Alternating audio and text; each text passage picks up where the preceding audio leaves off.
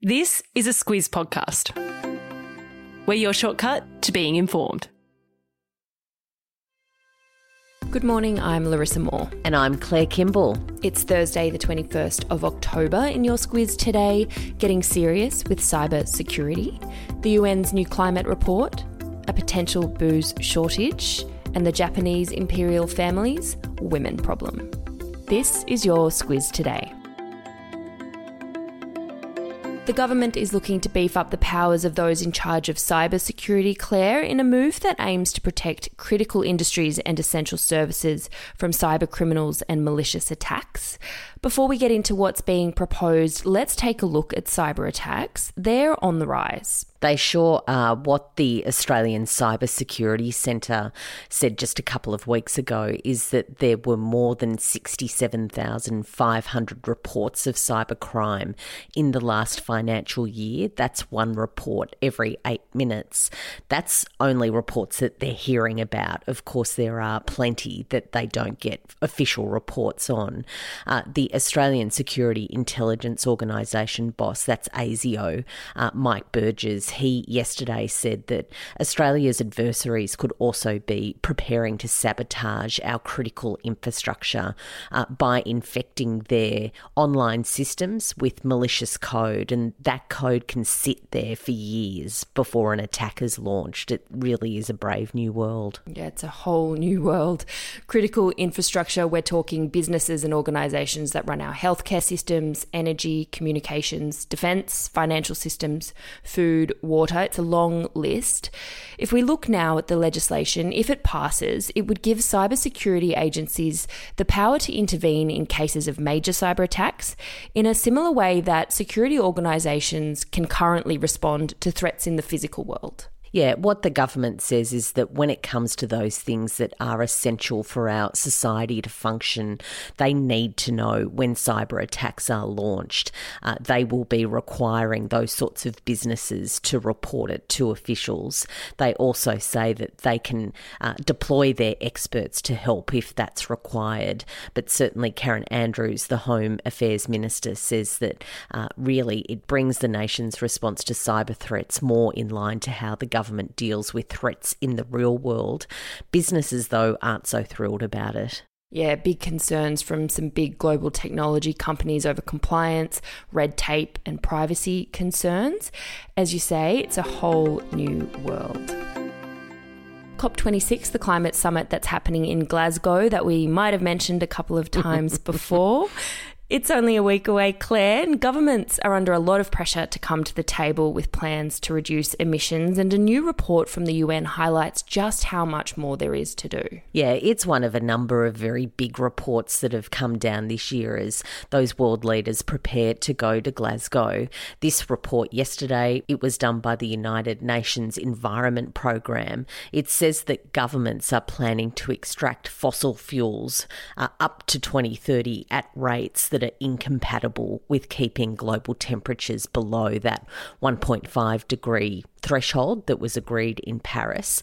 That question about limiting global warming really is at the centre uh, of these meetings and the push for governments to try and limit their uh, carbon emissions. Of course, Australia really is at the forefront of that issue because a big part of our economy is underpinned by the mining of fossil fuels. And for those following along on what Australia's plans will be, Nationals leader Barnaby Joyce has said that he'll deliver his party's response to a net zero emissions climate policy by the end of the week.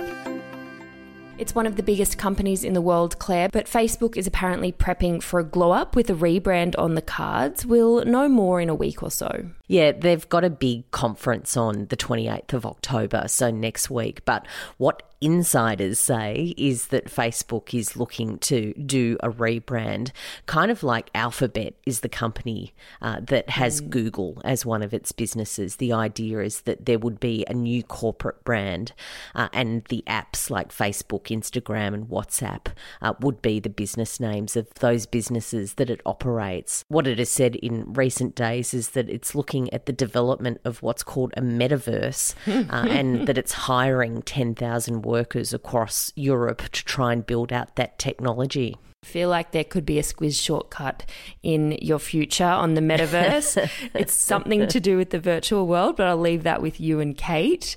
There are some pundits that say that this new company name could be something to distract from their recent inquiries and scandals, but we'll just have to wait and see. Back home now and in New South Wales state politics, the ICAC investigation into former New South Wales Premier Gladys Berejiklian continues with its public hearings. Another former Premier, Mike Baird, gave evidence yesterday. He was Premier when Berejiklian was Treasurer and when these decisions on grants for Wagga MP Daryl Maguire were made. Yeah, Baird said yesterday that he was incredulous when he heard the news that his colleague and friend Gladys Berejiklian was in a secret relationship with the Wagga MP. He said that um, as he gave evidence yesterday, uh, that that should have been disclosed because there were conversations uh, and decisions made about those grants. One that is particularly in focus uh, seemed to be untested when it came to the business case. Certainly, one of Baird's former uh, said that it was a grant that shouldn't have been given, given the information that they had, uh, but it was, and it did raise eyebrows in the Premier's office. The hearings continue into next week. Former Premier Gladys Berejiklian will be giving evidence next week. COVID's disrupted a hell of a lot over the last 18 months, and it's a gift that just keeps giving. There could be a booze shortage on the way, Claire, with Endeavour Group, which operates Dan Murphy's and BWS, as well as a couple hundred pubs, a warning that major disruptions to global supply chains are limiting its alcohol supplies. Yeah, isn't that a great situation as we no, try and no. head towards summer and Christmas. There's a lot of economic and logistic stresses in the system at the moment. Of course, lots of warnings that we need to get our Christmas shopping done very early because if you're mm. ordering something online from overseas, it needs as long a lead time as possible. Uh, what Steve Donohue from Endeavour Drinks said yesterday in an update on the company's trading uh, was that drinks are certainly part of that uh, supply chain jam. Uh, that there are booze brands that come from overseas that are very popular. Uh, think your imported Corona beer, think mm. French champagne, uh, the list goes on, uh, that really could be held up in those supply chain issues. There's plenty of good Aussie wine about, so mm. maybe another chance to support local. We've had a few big squiz shortcut topics recently climate change, voluntary assisted dying laws.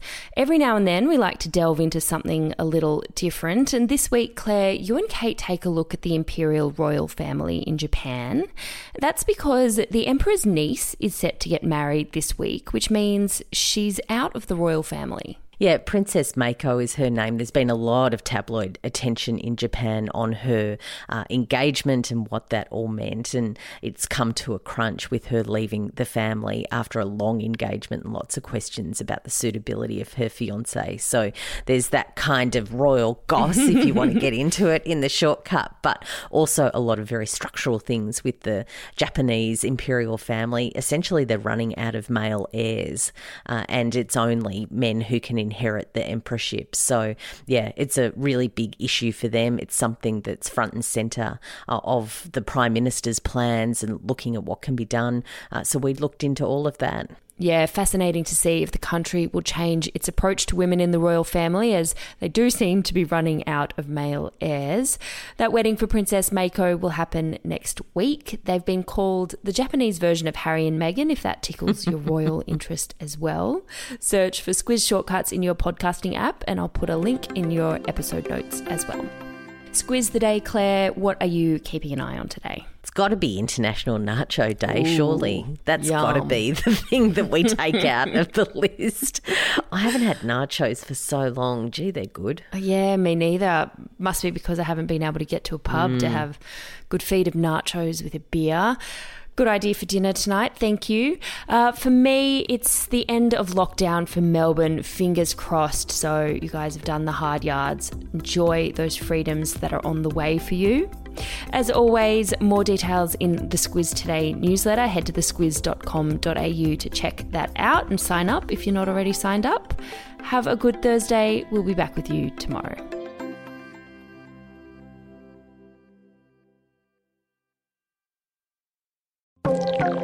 This week, our podcast is brought to you by Aware Super. Sometimes it can feel like retirement is a long way off, but whether it's two years or 20 years away, it's important to make sure your super fund is working for you. Aware Super is one of Australia's largest super funds and offers heaps of free tools and tips on its website for Aussies looking to get their super sorted and put a plan in place for their retirement. Read the PDS and TMD at aware.com.au.